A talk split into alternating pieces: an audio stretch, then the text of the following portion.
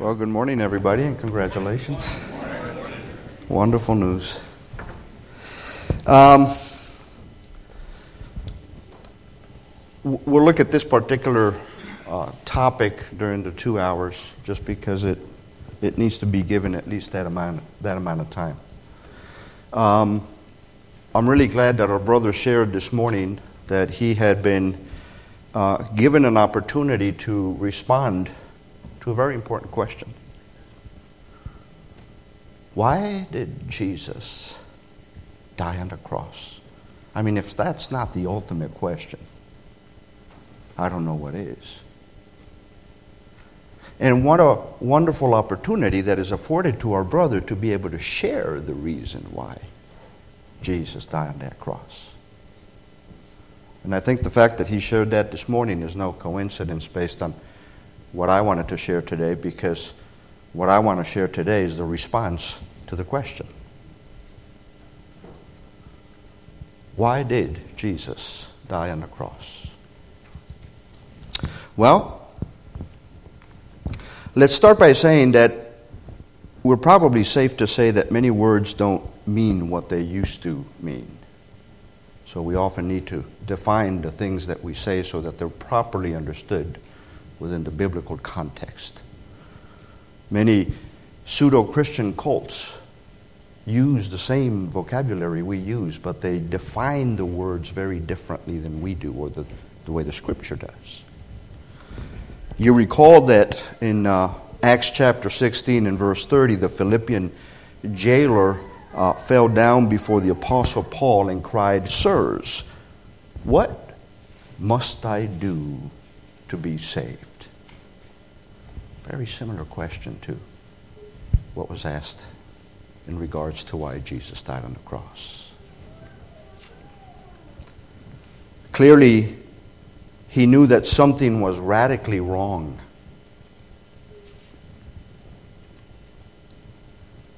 And that he needed a radical solution. Sirs, what must I do to be saved?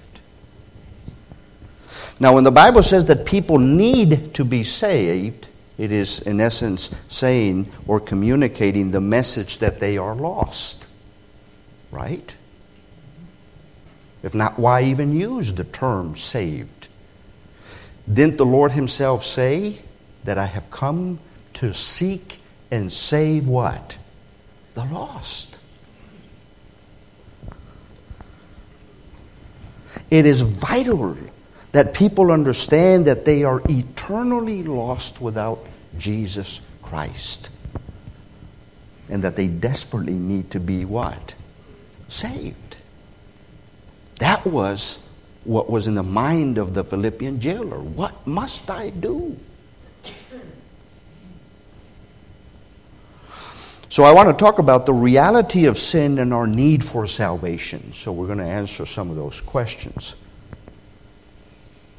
Obviously, this is one place where the Bible's teaching and the world's view part ways. Because the prevailing view today is that sin isn't that sinful. Right? I mean, look at the issues that we hear about all day long, every day, especially right now. Sin is commonplace not only tolerated, accepted. And we'll get into that a little bit more. So, first of all, there's four points that I want to make. We're only going to look at one during this hour, we'll look at the remaining three. We're going to answer the question why before we get to the point where we get to the fact that he did. He did die, we know that he rose again. But why? So let's get to the why before we get to the fact that he did. So let's consider first the concept of sin. One observer said that contemporary America has defined deviancy downward. Let's paraphrase that.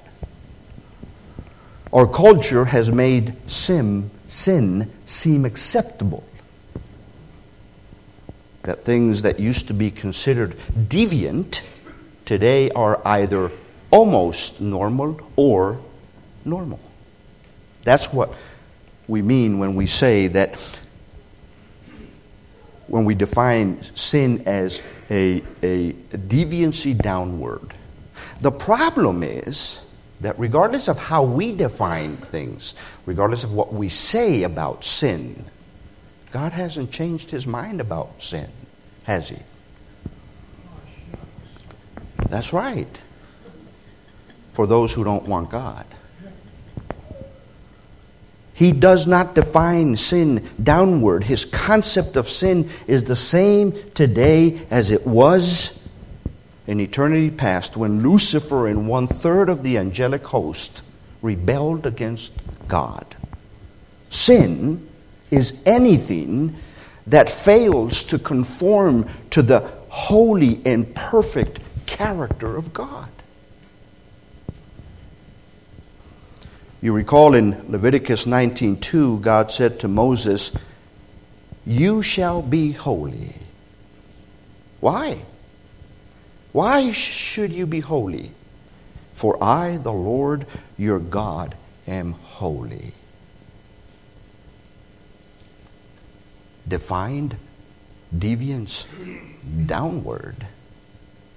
The character of God would have to change in order for that to be true. Has the character and holiness of God changed at all? No. Therefore, his definition of sin remains constant. Sin becomes sin when it's measured against the standard of God. You recall in uh, Habakkuk 3:16 when the prophet Habakkuk encountered God, listen to what he said my inward parts trembled. At the sound of God, my lips quivered. Decay enters my bones, and in my place I trembled. You recall that the prophet Isaiah had a very similar experience when he came before the presence of God in his temple. What did he say? Woe to me! Why? Because God is holy, He's pure, His character is perfect. And anything not measuring up to that is sin.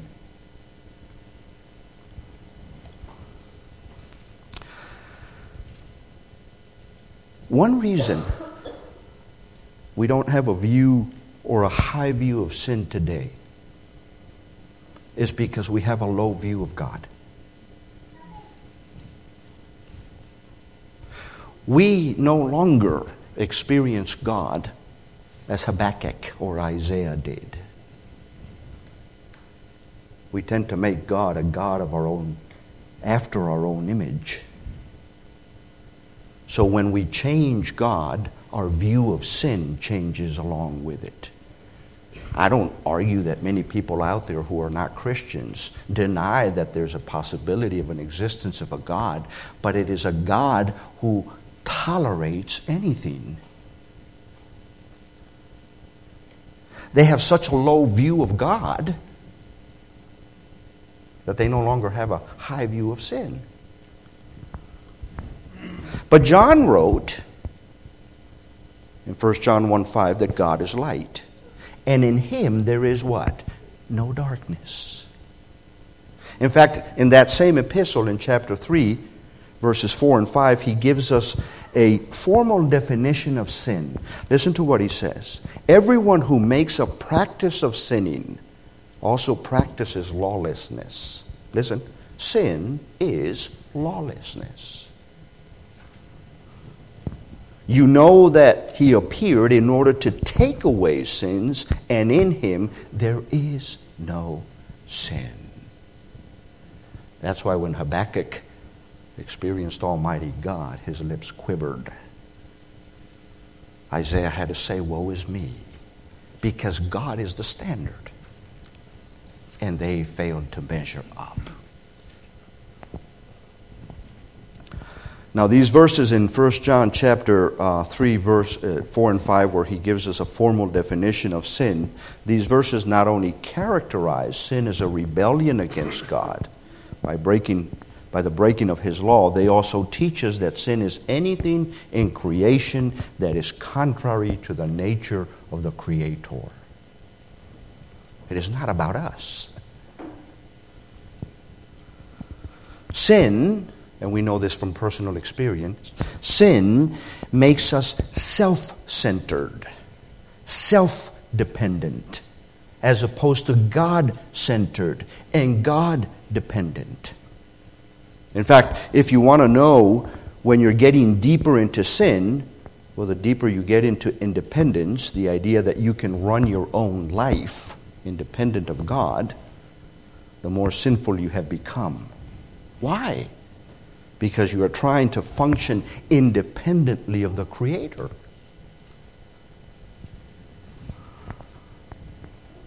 Therefore, we can say that sin is a, the failure to reflect God's holy character and obey His righteous laws.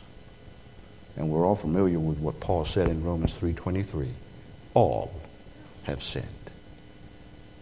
We have all fallen short. Not a single one of us measures up. Why did Jesus die on the cross? Well, we're starting to, def- to answer the question, aren't we?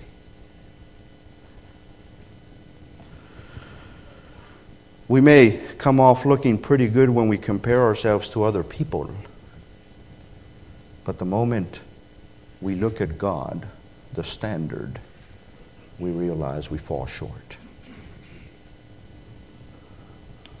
And that's the problem with using the wrong standard of measurement. Listen, you might be a nicer guy than the neighbor down the street. But when God is the standard, you're not that nice.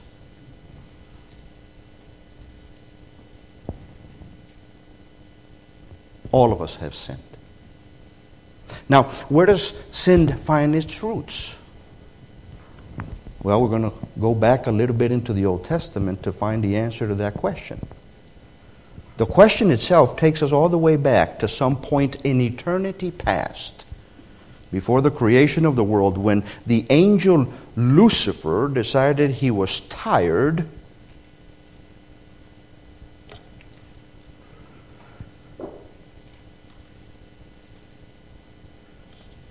of being less than God. Scripture tells us that he was a beautiful being, the highest ranking of all of God's angels. Yet he led a third of the angelic host in rebellion. A rebellion, listen to me, no different than it is today for humans, that it, it has always been for humans, designed to topple God from his throne. Because if God is not God,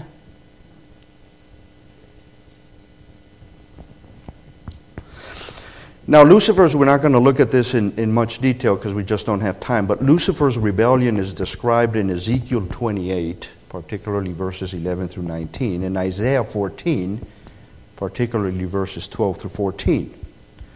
There we learn that God created him with stunning beauty and that his heart was welled up with, and here's the key word pride. The root. Pride. Lucifer decided to, ass, uh, to assert his independence by making his famous I will statements in Isaiah 14. I do want to look at those. Isaiah 14, and I'm going to start reading in verse 13. Listen to what it says. You said in your heart,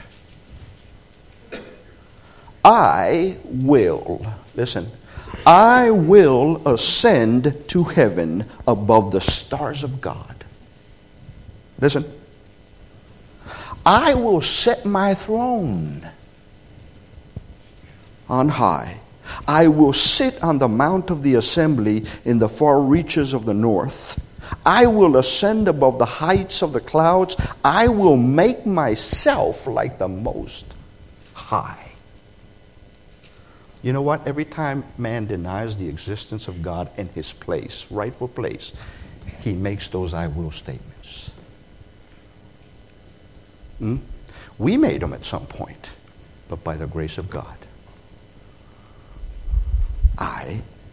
Will.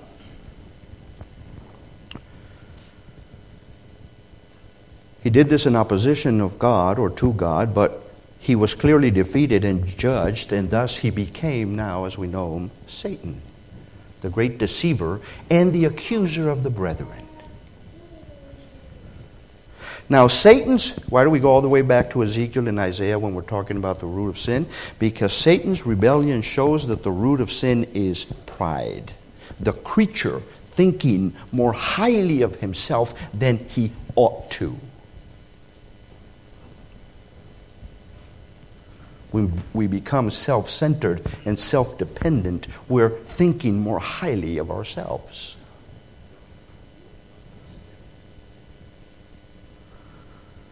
Only pride can make any creature claim equality with God, as Lucifer did.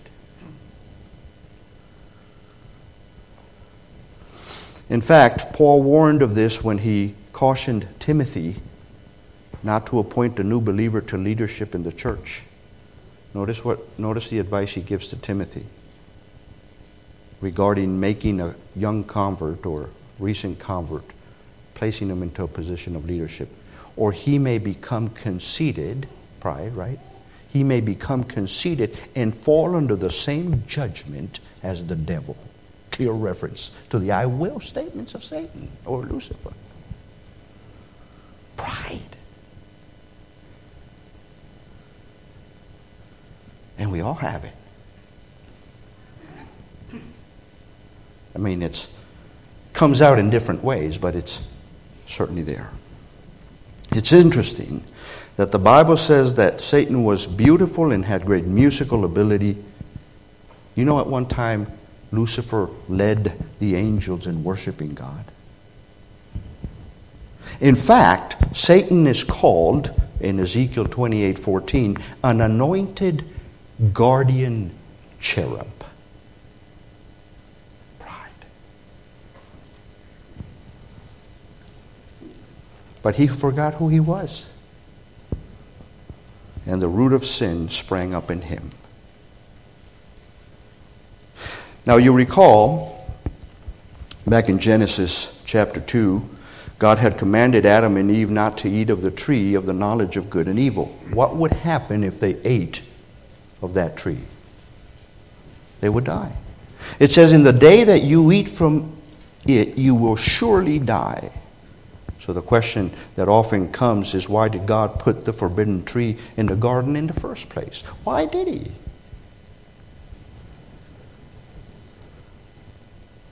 Precisely so that we might be reminded that we ought not to think of ourselves any higher than we should.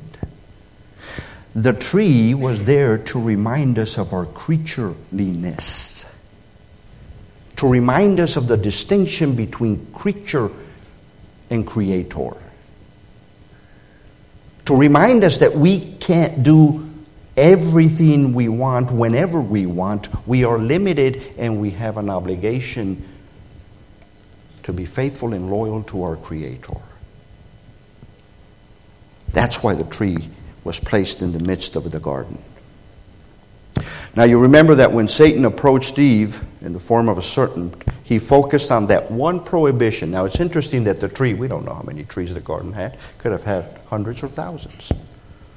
There was simply that one tree that they were not supposed to eat of. They had, the, they had dominion over the rest of the garden. He hones in, Satan hones in on the one prohibition, not on everything else God has given us gracefully to enjoy, but on the one prohibition. And he distorts the very word of God in order to deceive.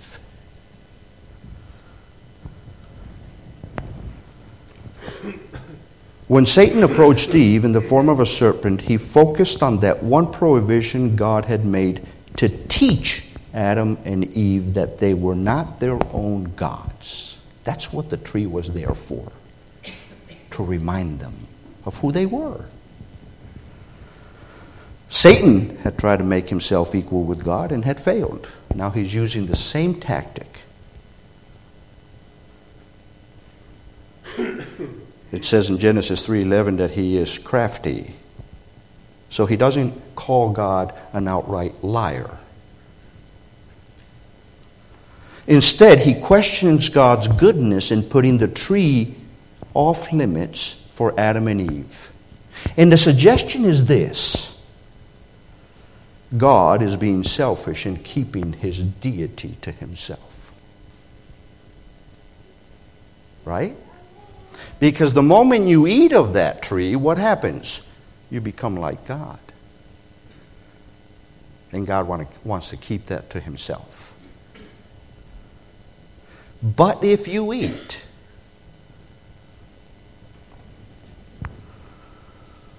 now, when Adam and Eve ate and sinned, the, uh, something very important happened. Now we're getting to the point of why.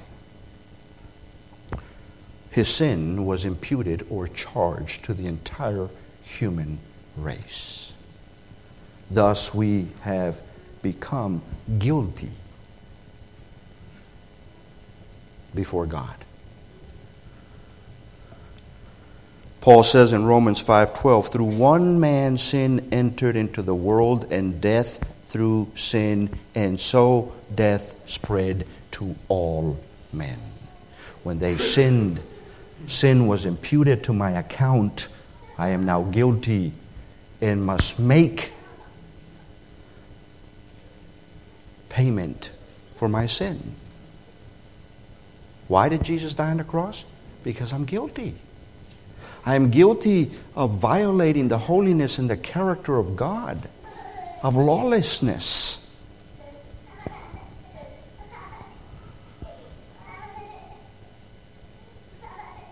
How we became guilty is a matter of debate among conservative Christians, whether you hold to the realistic position or to the representative position. It's not an essential of the faith, but it is a differing position. So if we argue from the Federalist or, or, or the uh, position, we say that Adam was the representative of the human race. And when Adam sinned, he sinned not only for himself, but his sin was charged to all of us by imputation. Not unlike the righteousness of Christ is imputed to us. Now, the, the whole issue of representation is a, is, is, a, is, an, is, a, is a, a doctrine that we all understand fairly well because we see that working daily in our lives. We see that, for example, in the form of government we have. We elect representatives who go before Congress and make, or go to Washington and make decisions on our behalf. We don't always agree with the decisions they make. In fact, we may stand vehemently opposed. But we still all have to deal with the consequences, good or bad, of the decisions, the laws that are passed by the representatives that we've placed there. And the same thing with the President of the United States. A similar, an example that we can certainly relate to today. If the President of the United States decides to attack a terrorist group somewhere in the world, all Americans have become targets of retaliation. Why? Because he is the representative of the nation, and when he makes a decision of that kind, it you know it's a, it's it's it's something that has an effect on every single uh, uh, uh, citizen of this country. Something like that can be thought of as we think of uh, Adam being the representative of the human race, and when he sins, his sins are imputed, the consequences of his sins are imputed to the entire human race. David said in Psalm 51 5, In my in sin, my mother conceived me. In other words, Adam and Eve passed on their spiritual genes to their children. We were born alienated from God. Why? Because to us was passed along those spiritual genes.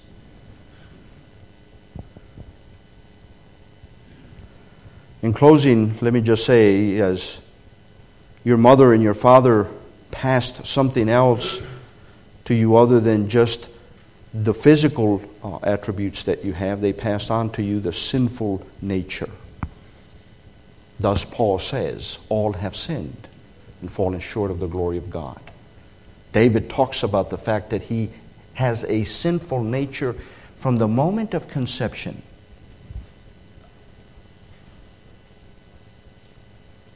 That's passed down to every single one of us. Therefore, we are guilty. We are charged with that sin. So we're getting to the answer to the question as to why. The reality is that when they passed on that human nature or that capacity and bent to rebel against God, it was only a time, it was only a matter of knowledge and time before we would live out that sinful nature. Isn't it interesting that when we have children, you don't teach them, you don't have to teach them the bad stuff. It comes naturally. Why? Because they're sinners.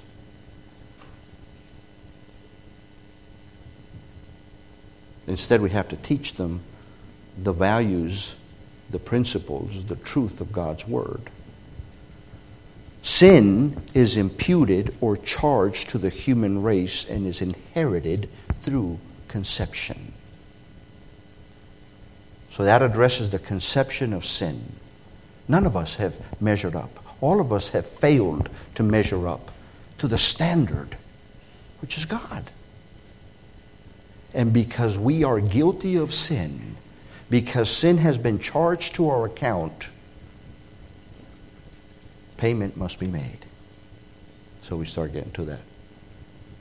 Additional points of answering that question. All right, let's go ahead and close.